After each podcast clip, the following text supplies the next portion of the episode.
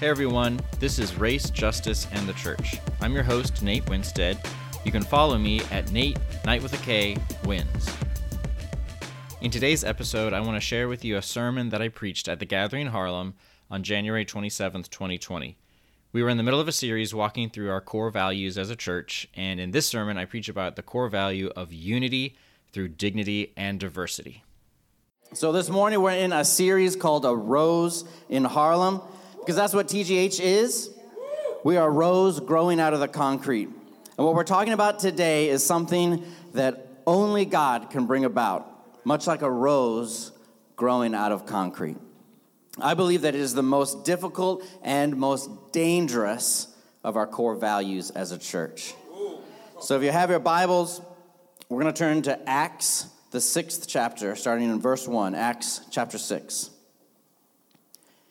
It reads In those days, when the number of disciples was increasing, the Hellenistic Jews among them complained against the Hebraic Jews because their widows were being overlooked in the daily distribution of food. So the twelve gathered all the disciples together and said, It would not be right for us to neglect the ministry of the Word of God in order to wait on tables. Brothers and sisters, choose seven men from among you who are known to be full of the Spirit and wisdom. We will turn this responsibility over to them and will give our attention to prayer and the ministry of the word. This proposal pleased the whole group. They chose Stephen, a man full of faith and the Holy Spirit, also Philip, Prochorus, Nicanor, Timon, Parmenas, and Nicholas from Antioch, a convert to Judaism. They presented these men to the apostles who prayed and laid their hands on them. So the word of God spread. The number of disciples in Jerusalem increased rapidly and a large number of priests became obedient to the faith. Amen. Join me in a word of prayer. Father, what we're talking about today is both difficult and dangerous, but it has the power to actually transform the world. It has the power to bring justice, and it has the power to, to point people to you. Sometimes we think it's impossible Remind us today that nothing is impossible with God. Give us eyes to see and ears to hear what you have for us today. In Jesus' name. If you agree with that, say amen. amen. You may be seated.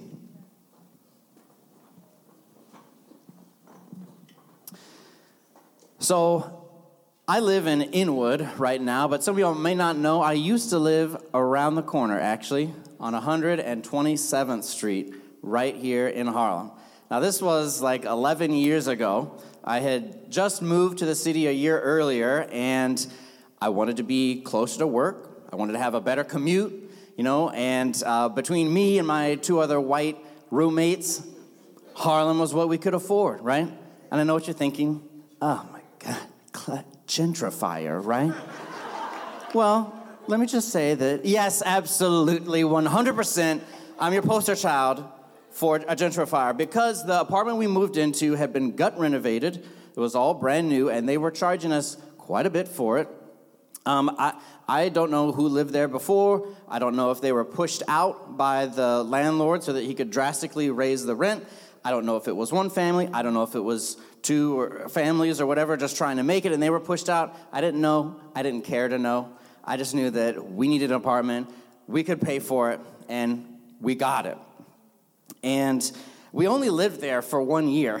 So I imagine that the landlord, like, fine, he could have just raised the rent yet again the year after we left. Now, I may be like all woke about these issues now, but there was a time when I was absolutely complicit. And we need spaces, we need places where we can say, you know what, this issue is very complicated, and I see now how I was or am still complicit in it but I want to be a part of bringing change. I'm thankful that TGH is that kind of place, or at least I hope it is. And that's what we're going to be talking about today. When Pastor Kinney started the gathering, he wanted it to be a place for the brownstone and the block, the gentrified and the gentrifier. But most churches are not that way. In fact, we really think it's impossible like a rose growing out of the concrete. If we're honest, segregation is much just easier to deal with. Whether it's right or wrong or not, it's just easier to segregate ourselves by race, by class, by gender, by culture, whatever it might be. You know, recently I've been uh, binge watching one of my favorite documentaries yet again for like the third or fourth time I've lost count. It's the documentary of New York City by Ric Burns. Um, it's on YouTube. You can watch all 16 hours of New York history. Oh man, I'm a super nerd, but I love it. And um, it makes me cry every time just hearing all these amazing stories of this amazing city, the highs and the lows. But as I'm watching this, I reflect on how New York City has this really mythical like view of itself, right? We see ourselves in so many ways as the capital of the entire world. We're so, uh, we're so diverse. We say that, you know, uh, immigrants are our lifeblood. We have people from all over the world. You know, the Statue of Liberty is right there uh, at the, the beginning of the city. We say that we're all about diversity, but throughout the entire history of New York, immigrants were always looked down upon by native New Yorkers. I'll say mostly white European, English to be more specific, native New Yorkers. First, it was the Jews. They, they welcomed them. Like that was that was pretty intense that they just welcomed them into the city. Well, they didn't really welcome; they just kind of allowed them to be there. They didn't turn them away. Then it was the Italians and the Germans that were despised. Then after them, a little bit later, after the Irish potato famine, it was all the Irish people that came, and they were Catholic too. So that was a whole whole thing. They were what was wrong with this city. Then it was the Eastern Europeans later. And you could go all the way back to when the Dutch first settled in New Amsterdam, they, the, back to the native Lenape and Canarsie people that they saw as savages. Wow. But if you look at the history of New York, always, always on the bottom were blacks mm. who were systematically and purposely kept at the bottom rung of opportunity and society. They were given the poorest jobs and the poorest housing. New York City is truly a place of opportunity. It really is, compared to all the other places in the world, but it is much more complicated than that. You know, I just watched the part um, that talks about the 1930s in New York, and they talk about the ghettoization of black communities in this city and in every major city in the United States. Both the state and federal government worked with bank insurance, uh, yeah, banks, insurance companies, and real estate agencies to map neighborhoods and segregate them by race. If you don't know about redlining, educate yourself. Google it. I'm not going to tell you all about it. Figure it out. The segregation that we see in our city was not an accident, it was on purpose, built upon a system of white supremacy.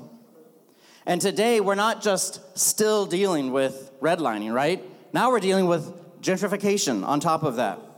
Gentrification forces communities of color to desegregate space that cities intentionally segregated to begin with. Wow. But it's not just public policy, it's also in the church. I want to look at Howard Thurman. Yep. We're looking at Howard Thurman this morning. This I love this guy. He's a theologian. He wrote a book called Jesus and the Disinherited, and I highly, highly recommend it. And he talks about the evils of both segregation and how it plays out in the church. He writes this It is necessary, therefore, for the privileged and the underprivileged to work on the common environment for the purpose of providing normal experiences of fellowship. That's, what, that's, that's all he's saying. Segregation keeps us from having normal experiences of fellowship. This is one very important reason for the insistence that segregation is a complete ethical and moral evil. Whatever it may do for those who dwell on either side of the wall, one thing is certain it poisons all normal contacts of those persons involved. The first step toward love is a common sharing of a sense of mutual worth and value. This cannot be discovered in a vacuum or in a series of artificial or hypothetical relationships. It must be in a real situation, natural and free. So, what segregation does is it separates us from getting to know one another, from having a real relationship, not a fake relationship like we like to have. But look what he says about the church. He says, the experience of the common worship of God is such a moment. This should be a place where we're able to have common relationships. It is in this connection that American Christianity has betrayed the religion of Jesus almost beyond redemption. Wow. Churches have been established for the underprivileged, for the weak, for the poor, on the theory that they prefer to be among themselves. Churches have been established for the Chinese, the Japanese, the Korean, the Mexican, the Filipino, the Italian, and the Negro with the same theory in mind. The result is that in the one place in which normal free contacts might be the most naturally established, in which the relations of the individual to his God should take priority over conditions of class, race, power, status, wealth, or the like, this place is one of the chief instruments for guaranteeing barriers. Wow. As Martin Luther King Jr. said, and many others, 11 a.m. on Sunday morning is the most segregated hour of the week. We're talking about our third core value as a church. And this one is the hardest. It costs the most, and we do it the least. Now, we, if you've been here for the last two weeks, we've been talking about our core values, and we love, love our first two core values, right? Our first one is church for the unchurched. Let's go. Church for the unchurched? Yes, I love that. We get to speak in good vernacular. We get to communicate the gospel to the unsaved. Like, yes, come on. Our second core value saving souls and bodies. Let's go. Come on. We're about justice here. We're going to save souls and bodies. Our third value unity through dignity and diversity. Oh, okay. Yeah, that's, that's good, you know, if it works for me. so, what is unity through dignity and diversity? One of the greatest gifts that God has given us is diversity. He's made us all with different skin colors, genders, languages, and cultures, and yet so often the world has only dignified the dominant culture, the dominant narrative. We believe in the beauty of the other, and we are a family that's committed to the work of dignifying that which is different. We want our church to look like heaven, and that's what we will build until Jesus returns. Yeah, clap it up. Yo, we haven't got even got into it yet. Because here's my question we can clap for it. How do we do that? How do we do that in a world with the history of injustice and prejudice? How could a, a small new church in the middle of Harlem ever hope to have unity through dignity and diversity in the midst of a history of segregation and now the reality of gentrification? Well, the early church gives us a model to follow. You see, in this passage this morning in Acts chapter 6, the young Jerusalem church, much like us, is about to experience expansion. And actually, it's going to expand way beyond just their city, it's going to affect the entire world.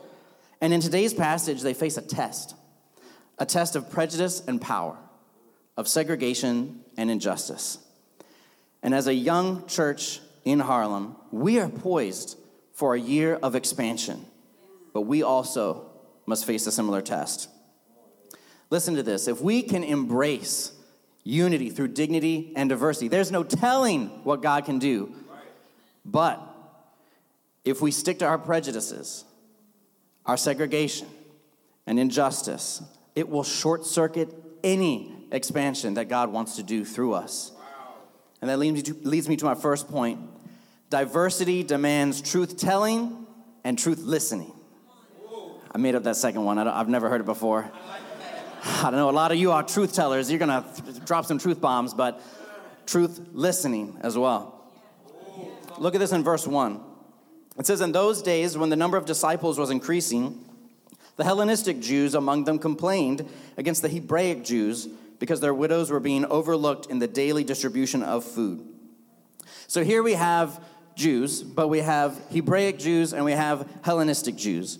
Hebraic Jews were the natives who spoke the language, who knew the lingo. It was their culture. They grew up there, they know how it works. The Hellenistic Jews were like transplants. They grew up outside of the city. They were in the Roman Empire somewhere. They didn't even speak Hebrew anymore, Aramaic. They only spoke Greek, the language of the empire. And their culture was very much more like the empire. They were the outsiders, and they were the marginalized ones in this instance. Now, they've all come together in the, into the new family of Jesus, of course, but they have brought with them their own their old attitudes and prejudices, just like we bring our attitudes and prejudices into the church. And most likely, this problem that came up of, of uh, widows not receiving the food, this was just a symptom of a much bigger divide going on between these two groups. And it is often the case that divides are manifested through systemic injustice, isn't it? In the summer of 2014 in Ferguson, Missouri, the city exploded into months of demonstrations and protests after the killing of Michael Brown. Look, I know that it was predicated on the killing of Michael Brown, but it wasn't just about Michael Brown. As we now know, the police department had been oppressing the black residents of Ferguson for decades, gaining a reputation of being unjust. So when Michael Brown was killed, it was just the tipping point of a city that was already deeply divided. So here in this passage, we have an injustice against the Hellenistic widows. Make no mistake, though, this is a great mercy ministry that the church is doing. They're doing great stuff. They are providing for some of the most marginalized people in the ancient world. Mm, but, church, don't you know that in your justice ministry, there can still be injustice? We're out here thinking we can change the world. We're, we, we know the way, all right? We're going to tell everybody how to do it. We're going to bring justice. We forget how sinful and broken we are. We can bring injustice, even when we're trying to do work of justice. So, when this was uncovered, what, what did the church do? Well, first, the Hellenistic Jews said something. They spoke up, they practiced truth telling. The passage says that they complained.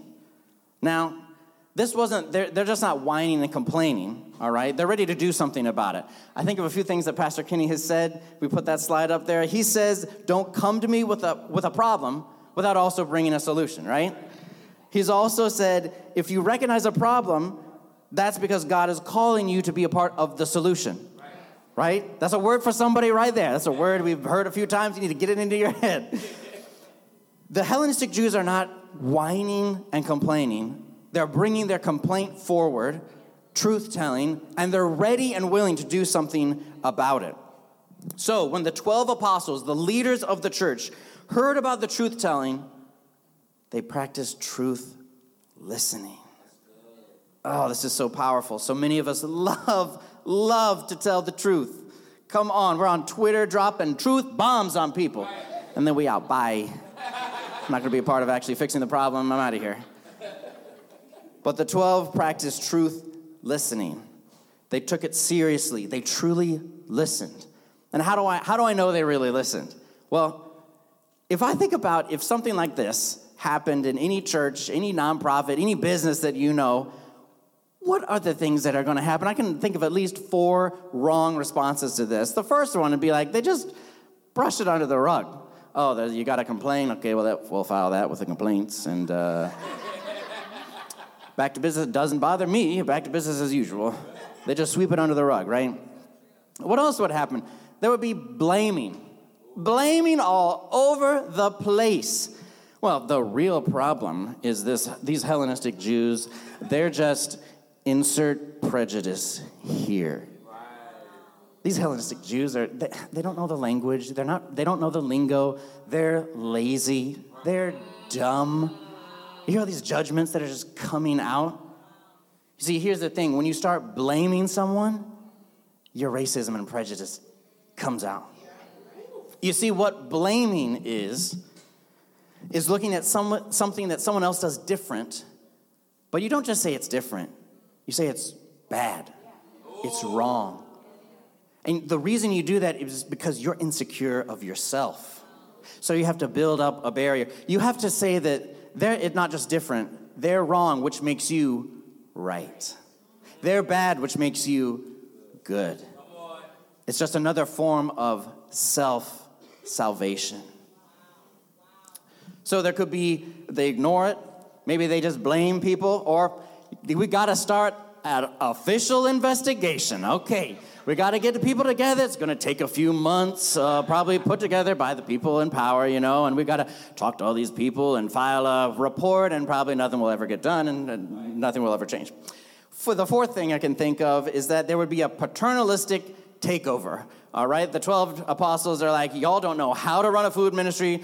We walked with Jesus, so we're gonna take over because y'all are dumb and don't know what you're doing. But none of that happened in this passage, right? We don't see any ignoring, sweeping under the rug. There's no blaming. There's no grand investigation. There's no paternalistic takeover. Instead, the 12 call everyone together and they empower those who are being marginalized to take the lead in fixing it. When God called me in my life to embrace racial justice, which He did, He totally called me because I was lost in white world forever. He called me into a season of listening and learning, including cultural learning. Like I said, all I knew was white evangelical majority culture. So I changed the books that I read. I changed the podcasts that I listened to. I changed the TV shows and movies that I was watching. I went to grad school at a school where I knew I would be often the only white person in the room. I got a job at an after school program where I was the only white person there. I came under the leadership of a pastor of color in a church where sometimes I'm the only white person in the room. All of that was intentional, y'all. Because I, as a white man, I have the power and privilege to do none of those things. I don't have to be in places of, uh, of diversity in, at any time, but I chose to do it. If we are truly to be unified through dignity and diversity, it has to be a choice. Why? So why do we? Why don't we do it? There's a price. Diversity always includes conflict. Let me say it again. Diversity always includes conflict. You know how often it is? Always. Always. Let me see if people in the back, always. How, how, how often is there is there conflict? Always. Always, always, guys. This is this is part of the package. If we want to be a divi- di- excuse me, a diverse church, we have to get used to entering into uncomfortability. We got to get comfortable with being uncomfortable. Even if you look at the Bible, the early church, it happened right here. They're having these uh, racial segregation issues. And it wasn't an isolated incident. They didn't figure it out and then everything's fine. Now, if you read the rest of the book, Acts chapter 10, Acts chapter 15, chapter 19, you can look in Galatians chapter 2, and then the rest of the New Testament is a whole lot of figuring out what do we do with these different cultures that God has brought together. That's like the rest of the New Testament. Listen to this. We know that the gathering is close to the ideal of being unified when everyone in the church feels considered and uncomfortable at the same time. You feel considered, mm, but also uncomfortable at the same time. Ooh, that's a, that's ooh, that's hard, y'all. That's hard. That's why we don't do it. Because it, the, it costs us so much. You see, seeking diversity always leads us into seasons where we will be uncomfortable. Someone, someone's cultural expression will not be represented. Someone will feel left out. Someone will feel marginalized. But we must, must talk about it without jumping to conclusions, blaming, investigating, or taking over. We need both truth telling and truth listening. If we have those two together, it's powerful. That leads me to my second point.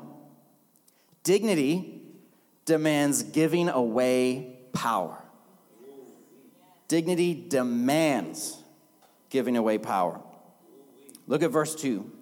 So the 12 gathered all the disciples together and said, Brothers and sisters, choose seven men from among you who are known to be full of the Spirit and wisdom we will turn this responsibility over to them. This proposal pleased the whole group. They chose Stephen, a man of faith and of the Holy Spirit, also Philip, Prochorus, Nicanor, Timon. Sorry, Pumbaa, he didn't make he didn't make it. Just Timon, Parmenas, and Nicholas from Antioch. Yeah, I had to throw that one in there. Come on, Timon is in the Bible. Anyway, and Antioch, uh, he was a convert to Judaism. They presented these men to the apostles who prayed and laid hands on them. So the 12 bring everyone together and give the people a standard for who the leader should be to fix this. Now, first, let me just address that they chose seven men to do this. Now, this is probably following a traditional Jewish custom of having a council of seven men that would lead in, in a town. Y'all, the church is not perfect. Even the early church. You know, maybe they needed someone to do some truth telling back in the first century as well. So, regardless of that, the standard that they give for these men is that they first must have a good reputation. The text actually says that they must be known, aka they have a good rep. Okay, they got references you can look up. Two, they have to be full of the Spirit. All Christians are given the Holy Spirit when we, when we, uh, when we follow Christ, but the Bible also talks about being filled or full of the Spirit. Galatians chapter 5 gives us the results of the Spirit's work in somebody's life. So these, these seven men had to be just overflowing with love, joy, peace, patience, goodness, kindness, gentleness, faithfulness, self control. They had to be the kind of people that were walking in step with the Spirit. Then when the Spirit said jump, they said, How high? Stephen, the first guy on the list, he was actually known to do miracles. So, third, they have to be full of wisdom. And in other words, they, they just need to have the practical skills to lead this kind of mercy ministry. But did you notice what was not on the list? They have to be Hellenistic Jews. That was not on the list, y'all. But lo and behold, all seven of those names are Greek Hellenistic names. Y'all missed that. They are all Greek names. That means that they are giving the marginalized people all the power. All the power. Those who are marginalized would say, You're the leaders now. Listen, I, I saw some uh, commentator, commentator, he was like, this is the first uh, example of affirmative action in the Bible. I'm like, affirmative action would have been like one or two, maybe. Yeah. All seven. Yes. All seven. Yes. And you know what this means? They're putting themselves in a vulnerable place because they could take revenge. This is totally based on trust and love towards one another. And the apostles publicly, publicly get these men up there. They place their hands on them. They consecrate them in front of the people and declare to everyone, they're the ones in charge now, not us. I mean, this is amazing, right? Where would we ever see this happen in our world today? Look, giving away power like this is so important to dignity, to dignify those that the world has thrown away. Look, as many of you know, I am preparing to start my own church, to plant a church in the Fordham area of the Bronx. I feel the love. I said it, gotta do it. There you go, God said it, so I gotta go. So, as a white man, don't know if you noticed, but as a white man, I could do what a lot of church plants have done in the city historically. I could get a whole bunch of uh, non Bronx people, probably a lot of them white, and we could just, I could convince them all to move to the Bronx. And poof, now we got a church with like 40 people in it right away. I could do that. I could do that. I'm not gonna do that. That would be insanely stupid and probably predicate gentrification. I mean, that kind of works downtown, but it wouldn't work in the boogie down, right? Come on. It wasn't. It was not work. I, I had to, y'all. I had to. So instead, instead, I'm coming with a different attitude, y'all. I know that, here's the thing I'm not starting a church in the Bronx. God is starting a church in the Bronx. And God has given me a vision to consecrate staff members, team members, leaders, volunteers who are Bronx natives. That means I am constantly going to have to give power away. How am I able to do this? Because I have received power. Look, I, I, me, am preaching at Pastor Kenny's church. All right, he has given power to me. You know who did this all the time? Jesus. Yes, that's all right. Somebody said it down here. You went to Sunday school. Jesus. Jesus did this all the time. He elevated the least and the last. He said, The last, oh, they're actually going to be first. He said that the greatest among you will be the servant. He said that we should be like little children. They don't have any authority, they don't have any knowledge. Like little children. That's what he wants us to be like. And let me tell you this morning you feel like you're, you're nothing, that Jesus can't use you? Jesus can use you. All right? He doesn't care about your ethnicity, your skin color, your education level, what your family is like, your addiction, your shame, your Bible knowledge, your resume. Listen to this. If you're placing yourself on the bottom of any list, you're at the top of Jesus' list. Every time. I don't care how many great things you've done, how many great things you haven't done. You are at the top of Jesus' list. He has given you His Spirit. He has called you to do more than you could possibly ask or imagine. You see, the 12 apostles themselves, these 12 leaders of the church, who were they?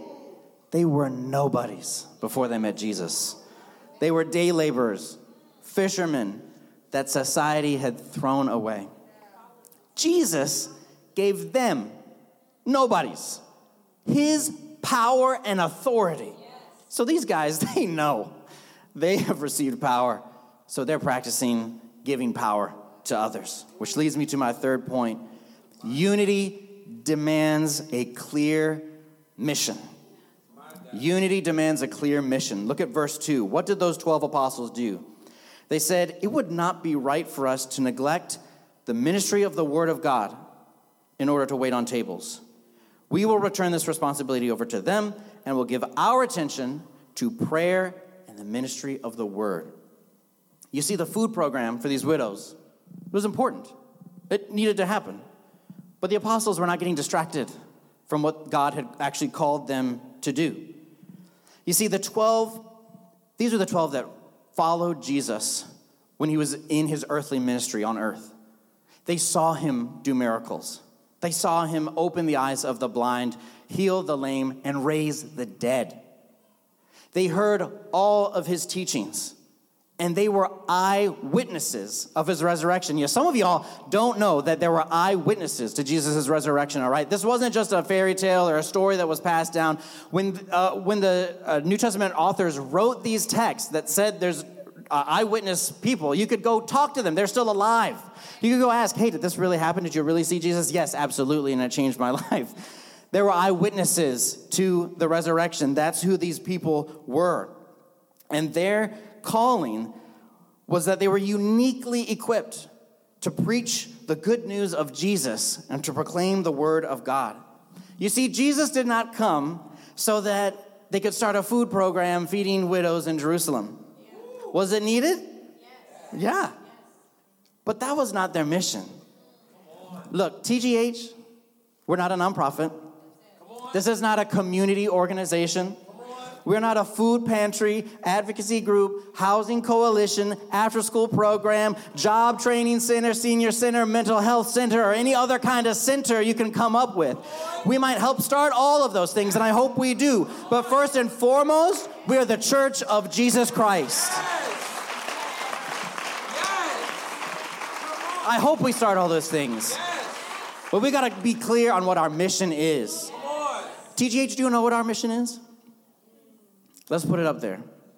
Building bridges that lead to reconciliation. Vertical reconciliation with God and a horizontal re- reconciliation with one another. That means that we seek for the kingdom of God to be fully present in Harlem as it is in heaven. Where Jesus brings resurrection to broken lives and where all people enjoy the shalom of God. That's what we're here to do. And you know what happens after the church in Jerusalem here, after they are unified through dignity and diversity? Expansion. Expansion, y'all. It's huge. Look at verse 7. It says, So the word of God spread. The number of disciples in Jerusalem increased rapidly, and a number a large number of priests became obedient to the faith. So the word of God spread, and not only did the church grow, but it grew rapidly, including priests from the Jewish temple. That I could that's amazing in, in and of itself. But more than that, it bridged the way to greater expansion throughout the world. Because unity is a bridge to expansion. Unity is the bridge to expansion. If you look at the list of those seven men that were chosen, the first of them is Stephen. He became a powerful defender of the faith, miracle worker, and the first martyr in the church. And his death sparked a persecution against the church that caused it to explode and leave Jerusalem and spread all over the world. And guess who were the first Christians to share the good news of Jesus to Hellenistic Gentiles?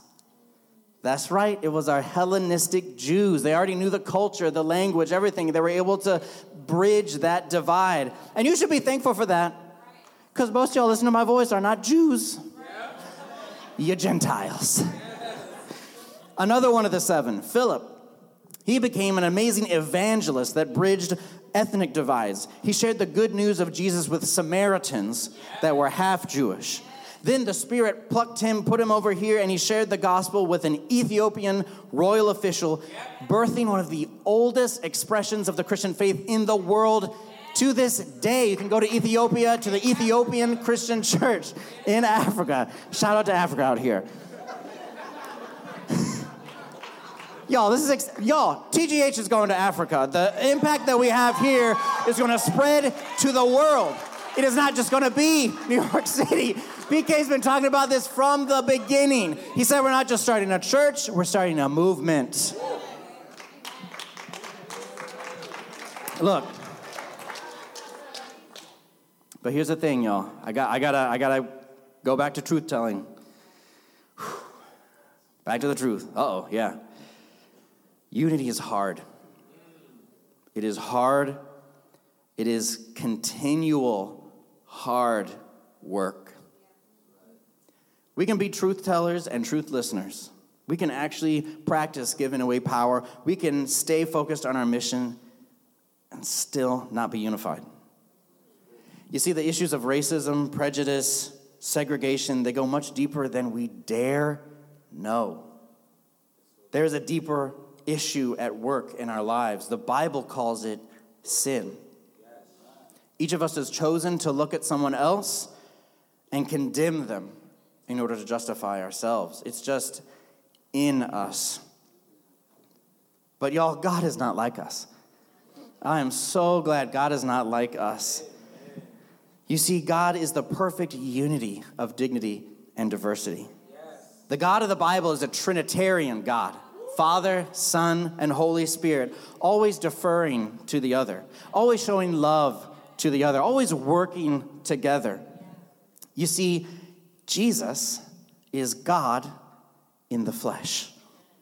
You see, Jesus was the perfect truth teller and truth listener. He came full of both grace and truth.